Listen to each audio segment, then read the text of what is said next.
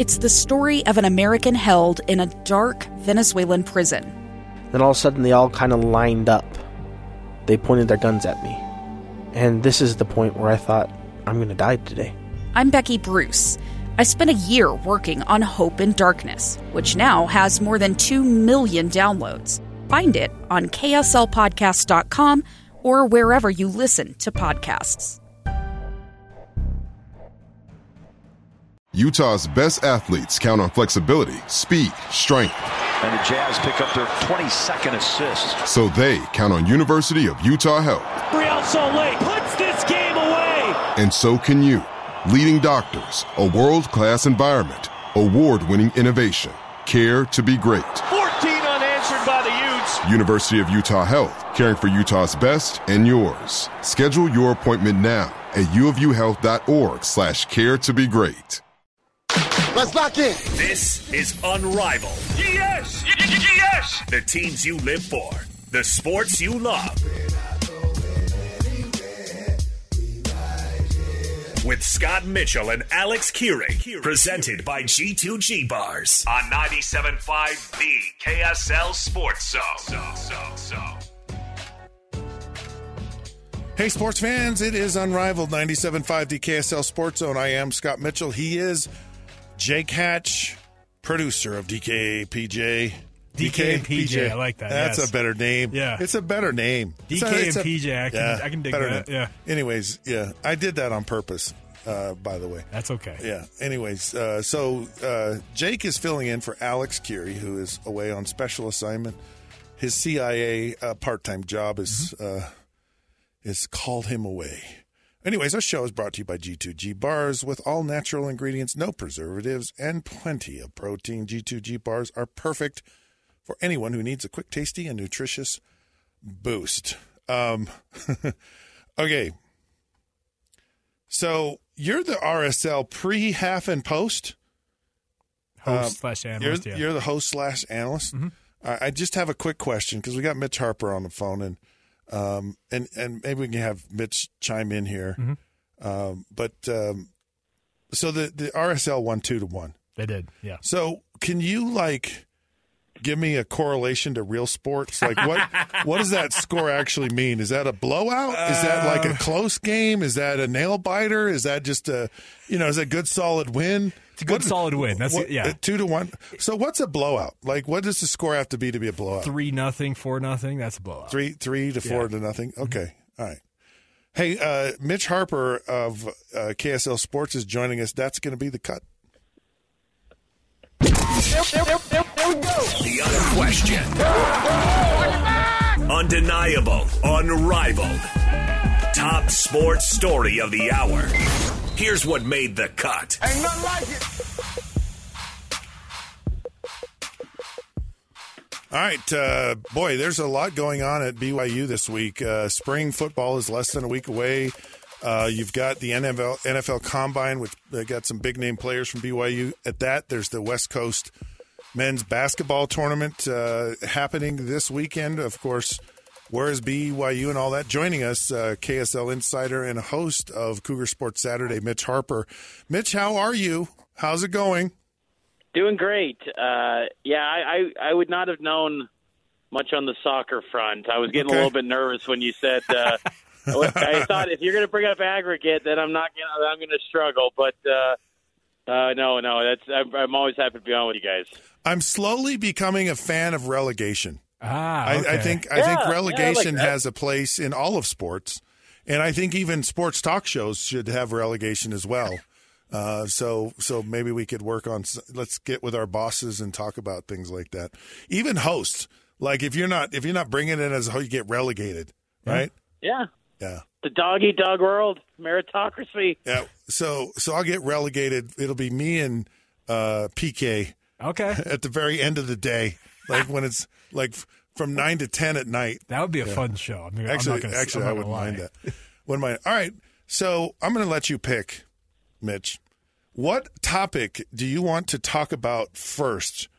Uh, with with what's going on at BYU, what's just like the thing that's just got you salivating about BYU?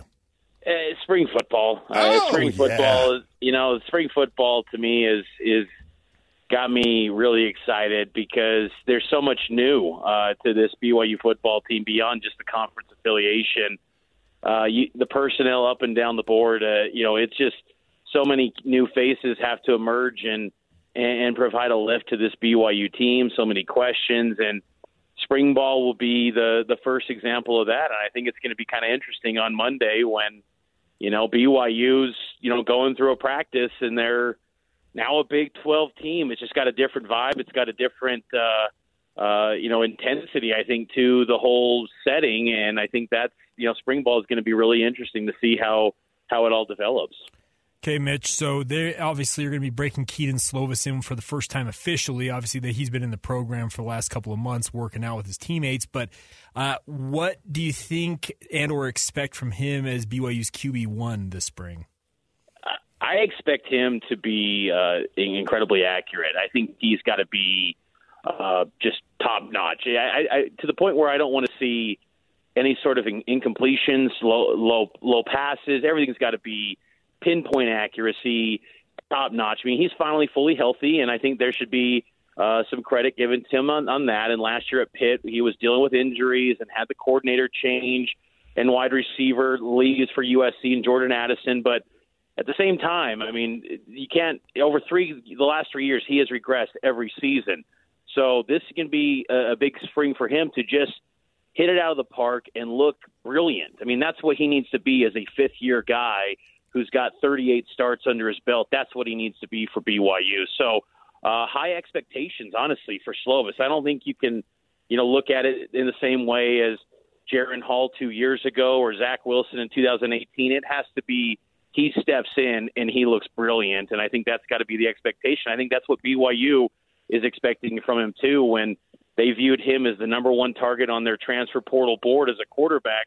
They wow. get him because of, of that of that thought of his connection to Isaac Rex. He knew Zach Wilson and and, and Jaren Hall, so there's a lot of familiarity with this offense. So he feels he can step in and and be a guy and be someone that you know one year from now we're talking about at the NFL Combine as well. So uh, Kedon Slovis has to look, I think, you know, just outstanding uh, in a setting where he's not going to get hit and there's going to be no pressure. You know, um, if A Rod is smart, Kalani is smart. They will bring in Kedon Slovis because you were you're talking about all these changes, and it's so hard to get a new offense, a new offensive coordinator, understanding, getting a feel for the players you're going to be around. It's all it's really hard, and it's it's it, what's hard about it is you can't play like instinctively, intuitively, and so you it, it it's hard to really get the very best out of you. You need time in a system, or if your coach is smart, they'll they'll get with the player, and because what happens is they they just install their offense and they go just run it, figure it out. But the smart coaches will go, what do you like and what do you do well, and let's just focus on that because it'll be enough. I'm telling, it'll be more than enough. People aren't going to know who BYU is.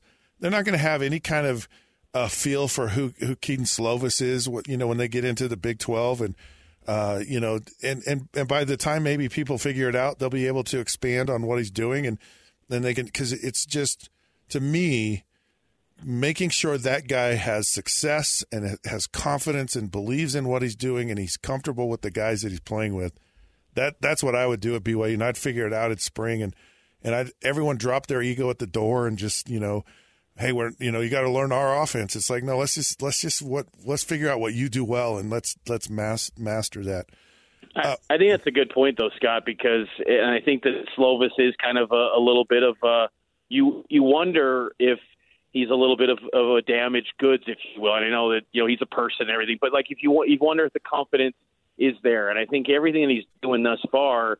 Uh, to kind of insert himself as a leader of this team, this BYU offense lacks a leader, in my opinion. There's no clear cut guy. Maybe it's Connor Pay, uh, but I think it needs to be Kedon Slovis. And with his name, I mean, he's got he's got name cachet in college football. People around the country know who he is, and I think if he can be the leader of this team, I think that could serve him well. And I think also too, I think when transfers come into BYU.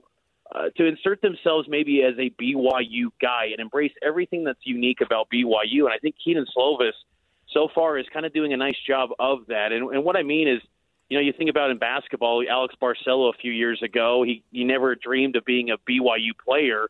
Uh, but he embraced all the uniqueness of BYU, and he leaves after three years, and he became kind of a BYU guy. And no one realized he had a time at Arizona. You know, Kedon Slovis can really uh, end his college career on a high note because I think BYU is a place in a offense that can that can get him back on track and be an NFL draft prospect again. And I think that part of that though is embracing everything about BYU, and I think that he understood that this is his last chance to shine in this stage, and I think he's doing everything to this point to kind of be that leader and to embrace the uniqueness of BYU and and I just think that so far it feels like there's a good vibe around him. But now it's you know come spring you want to see that pinpoint accuracy though, and I, I think that's one of the big things. Even though the personnel will be new, the ball placement and all of that that needs to be on point in a practice setting where he's not getting hit. All he's got to do is eat, eat the cougar tail.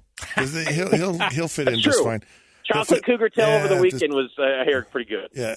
Wow. That, I'm Dave Cawley, investigative journalist and host of the podcast Cold. In October of 1985, a woman named Sheree Warren left work at a busy Salt Lake City office. to meet her estranged husband at a downtown auto dealership. She never made it home. Sheree's car surfaced weeks later in Las Vegas. in the parking lot of a hotel casino. No one knows how it got there. Strange. It was strange. Both Sheree's estranged husband and her boyfriend raised suspicion for investigators, I kind of thought that he might have done something. but no arrests were ever made.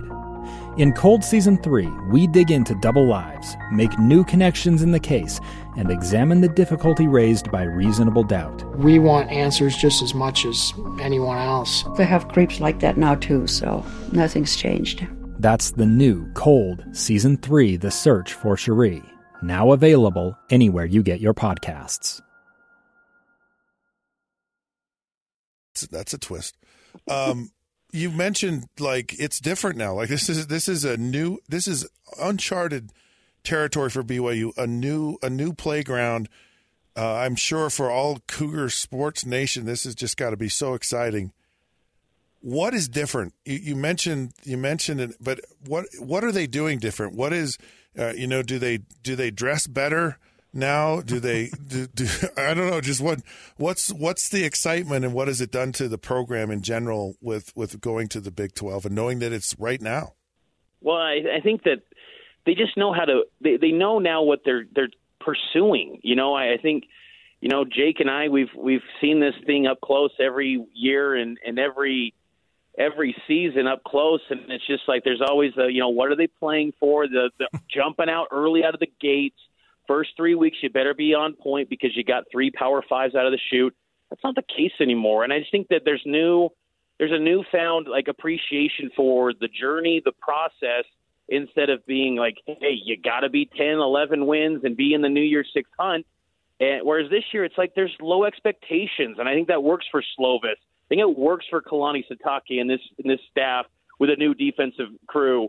Uh, it works that expectations are low, and I think BYU fans realize the challenges that are there. I don't think anyone thinks that BYU should just be completely outclassed every week. Now that's a different conversation if they're just getting humiliated every week, but to be competitive and the, the pursuit of getting to a bowl game and taking step by step, uh, you know, progress year after year, I think that's kind of what brings so much energy and excitement. Is that it's no longer of you got to deliver this magical season and chase kind of ghosts because there's always that thought that maybe you could get to the New Year Six as an independent, but there was no path, there was no uh, you know official tie-in to doing that. It was always just the hope and pray that you know if you go 11 and 1, 12 and 0, maybe some reward will be down there at the end. And now you know that if you do have a magical season, it's not going to probably happen this year, but that's just I think brought so much new energy to the program. And then you get guys, you know, like today, a 2024 tight end recruit announces that he's going to take a visit to BYU during their spring game and also announced he's going to take visits to Auburn and Texas. That just wasn't happening a few years ago. And I think Big 12 affiliation and I think the fact that a program like TCU gets to the national title, it's got this just energy in the Big 12 right now and BYU where they feel like they can become something they haven't in a long, long time. And and I think that just appreciation of the process brings that new energy and excitement that they just haven't experienced in a long time. Now, to live that dream, Mitch, obviously they've got the defense playing at a higher level. They brought in Jay Hill, revamped that entire defensive coaching staff. How much do you think Jay can really get done this spring? Can he get the entire defense implemented? What do you think he can get done during spring ball? I think we're going to leave out a spring ball in mid-April and say the defensive line is the most improved group in the program. Okay. Uh, you know, Tyler Batty is going to be uh, kind of a leader that this group is going to be looked upon. I think the entire defense is going to kind of follow his lead. And then I, a guy that I'm really excited to watch for in spring is outside edge player Isaiah Moa. I mean, I put in KSLSports.com. I think he could be the most improved player in the BYU football program this year. He had a great bowl practices and was really trending up. And because last year he was a red shirt, didn't really make much inroads, and that was a little bit worrisome. When you're thinking, okay, this defense is really bad, and this guy's not making any sort of dent in the depth chart, but bowl practices, he really thrived. And when Jay Hill kind of got his hands on him, Kelly Poppinga, and they were seeing a little bit of him in practice, there's a lot to work with. I think he's going to take a lot of strides in spring ball. He's a former four star recruit. I think him, also Michael Daly moves over to the outside edge spot, and then Brody Schoonover at defensive end, a former uh, American Fork High standout who had offers in Nebraska, UCLA, Utah. He picked BYU out of high school. Those are four guys that – really the the Big 12 you know markets don't know anything about. Maybe Tyler Batty a little bit, uh, but I think those guys will be key difference makers. And I think at the end of spring we're going to say this defensive line's a little bit better, and they have the potential to surprise. And then the interior, you add Jackson Cravens, Nisa Mahe comes back.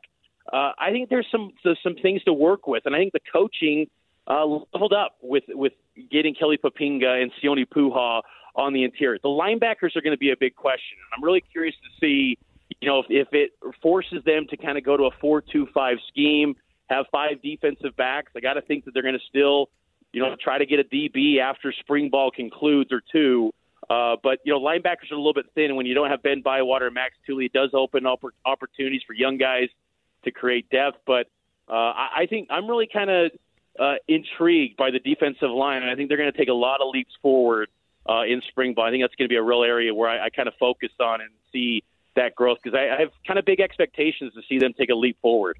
Well, uh, it's a great point and uh, and a smart move if you're BYU because there's there's one way that you can be competitive in the Big 12 in football quickly, and that's up front. Uh, you can recruit athletes that, that can can hold their own uh, in the conference uh, on a regular basis, and that that was that was the um, you know the whole model, the Kyle Whittingham start of his his whole defense, and and and Jay Hill understands that, and you know Kalani understands that, and and and, and it feels like they got away from that, you know, the the last few years at BYU, but. Uh, on on the offensive line, you know, they went back to a model that uh, of the type of player that they were recruiting. You know, we were talking about Blake Freeland and, and the type of athlete that he was and how he wasn't a lineman, but he was moved to that position, and and uh, you can you can recruit and do well, and then then it get, then it keeps you competitive, you know, and that and I think uh, you're not going to get blown off the ball, you're not going to get blown out of the water, and then you start building those other pieces in the in the uh, skill position places, and uh, you you can you know you can compete and you, you and be respectable and and have a chance uh, when you, when you do that. I, I think I agree with that, and I think that this BYU team's got to be complementary football, and I, I think that you know it can't be all on Kedon Slovis' shoulders. I mean, he had, at some point he's going to have to win some ball games for BYU, but uh, I think it's going to, you know, there, there's a chance this could be, you know, both sides of the ball are, are playing complementary ball, and, and that, you know, there, I think that this is going to be a team that uh, can be competitive and can be a tough out uh, in, in week in and week out in the Big 12, and and I do believe that you know, BYU's road and independence has better prepared them uh, for you know Power Five games. But I always kind of look at that as with a little bit of a caveat because I feel like there were so many times, with the exception of last year, with BYU having a national ranking early in the season. Uh, you know, BYU would go into a lot of Power Five venues, and there just wasn't much energy in the building. There, there wasn't. It was just like, okay, uh, you know, they roll into Michigan, and Michigan fans are like, why are we playing BYU? Uh, you know, it's just there there wasn't much juice to it. And now when you add a conference tie into it, there's going to be more intensity. The fans are going to be more uh, engaged in that, and, and that so that's a little bit different level. And I think there'll be a new appreciation from the opposition. Like, hey, this is a conference foe. We know who they are after a few years under the belt. So I, I just feel like that's a little bit different because I think everyone points to that and says, well, they've played so many Power Five teams. They play kind of a Power Five schedule. But still, I think it's, there's a little bit of some nuance. I feel like it's a little bit different. I think that's what makes this slate so much more challenging is just that you're going to go in November and like last year you play a November game against Stanford. You think that's that's a big game. Well, there, there was no energy to that. David Shaw was ready to hang it up, and the fans were a no-show. And it just it, it's different when you're in a league, and BYU's got to kind of recalibrate the expectations and just kind of the the the ebbs and flows that come with that. I mean, they just haven't done this in 13 years. It's been a long time since BYU has navigated a conference. Getting all conference accolades will be a great thing for players. I mean, there's just there's a lot more intensity behind it, and I think Kelly Poppinga has said it best throughout this offseason, just how much more everything matters more when you're in a league. And, you know, I think everyone tried to polish it a bit the last decade plus, but now that you got Power Five affiliation, you go, yeah, that, that was pretty tough being an independent team. And now this is a, a much better deal. This was always the goal for them. And, and now they're here, and let's see how they do. Hey, Mitch, um, really quick before we let you go, um, what what do you feel about the uh, West Coast Conference basketball tournament? Where where where BYU is, and what what kind of what what, what can you expect from them in in the tournament? I feel confident they'll get to Saturday night. I think they'll play LMU. Um, you know, that's a toss-up game. It's a 50-50 proposition. I, I predict that BYU gets to the semifinal Monday night. Uh, I think it was huge how the bracket played out for BYU, avoiding Pepperdine, avoiding San Francisco, avoiding Santa Clara uh, and avoiding Gonzaga potentially to a championship game if BYU could somehow get there. Uh, I think they get to the semifinals, and I think if they get to the semifinals and play St. Mary's tough, that probably earns them an NIT bid or at least puts them on the fringe. Because right now, uh, BYU's probably CBI bound if they took that sort of thing. Uh, so you know they got some work to do if they want to keep playing in the postseason and go to the NIT at least. So uh, but I think you know the bracket kind of shaped up well for BYU fans to maybe think this team could make a run. You got to hope that Rudi Williams plays like a star. You know, Mark Pope has talked about seniors can do magic things, and well, some magic's got to be pulled out by Rudi Williams, which was not the person you would have thought they would be turning to when the season began. But he's really bought into being kind of a complete guard for this BYU team, and you know the coaching, and he could have went sideways with this, but he's really embraced his role, and I think that it's working out for him. And and uh, he's got to have some big games, and I think BYU's got to shoot the three well. Defensively, BYU's been a pretty good team this year, and I think they can rest their hat on that. But uh, they got to find a way to get hot on that court in Orleans and and uh, knock down a knock down some threes consistently. If they can, then maybe they can make a run. But uh, you know, I, I think they can get to Monday night semifinals before ultimately losing to St. Mary's, in my opinion. Hey, Mitch, uh, it's always a pleasure to talk with you. Thank you for joining us. And it, it's just really exciting to think about now. It's like, hey, BYU's in the Big 12 and it's uh, it's official, official. So mm-hmm. this is this is pretty darn cool. Anyways, thanks, Mitch. You bet, guys. Take care. All right. That's Mitch Harper, uh, KSL Sports BYU insider, host of uh, Cougar Sports Saturday. That's uh, on from uh, noon to 3. So correct. Yeah. Listen to Jake jump over to Mitch and, you know, have a great sports Saturday. Uh, we're going to take a break here, but before we do, can we give away tickets? Do you mind, Jeremy? Do you allow us to do that? All right. Hey, it's uh, Win Ticket Tuesday. Be caller number 12, 801 575 zone. Win a pair of tickets to the Jazz versus the Celtics on March 18th. You want that one? Caller 12. It's unrivaled. 97.5 DKSL Sports Zone. Uh, we're going to talk. Uh, what are we going to talk about when we come back? Oh, apparently the Jazz are going off the air. Uh, we'll talk about it. I'm Dave Cawley, investigative journalist and host of the podcast Cold. In October of 1985, a woman named Sheree Warren left work at a busy Salt Lake City office to meet her estranged husband at a downtown auto dealership. She never made it home. Sheree's car surfaced weeks later in Las Vegas. In the parking lot of a hotel casino. No one knows how it got there. Strange. It was strange. Both Sheree's estranged husband and her boyfriend raised suspicion for investigators. I kind of thought that he might have done something. But no arrests were ever made. In Cold Season 3, we dig into double lives, make new connections in the case, and examine the difficulty raised by reasonable doubt. We want answers just as much as anyone else. They have creeps like that now, too, so nothing's changed. That's the new Cold Season 3 The Search for Sheree, now available anywhere you get your podcasts.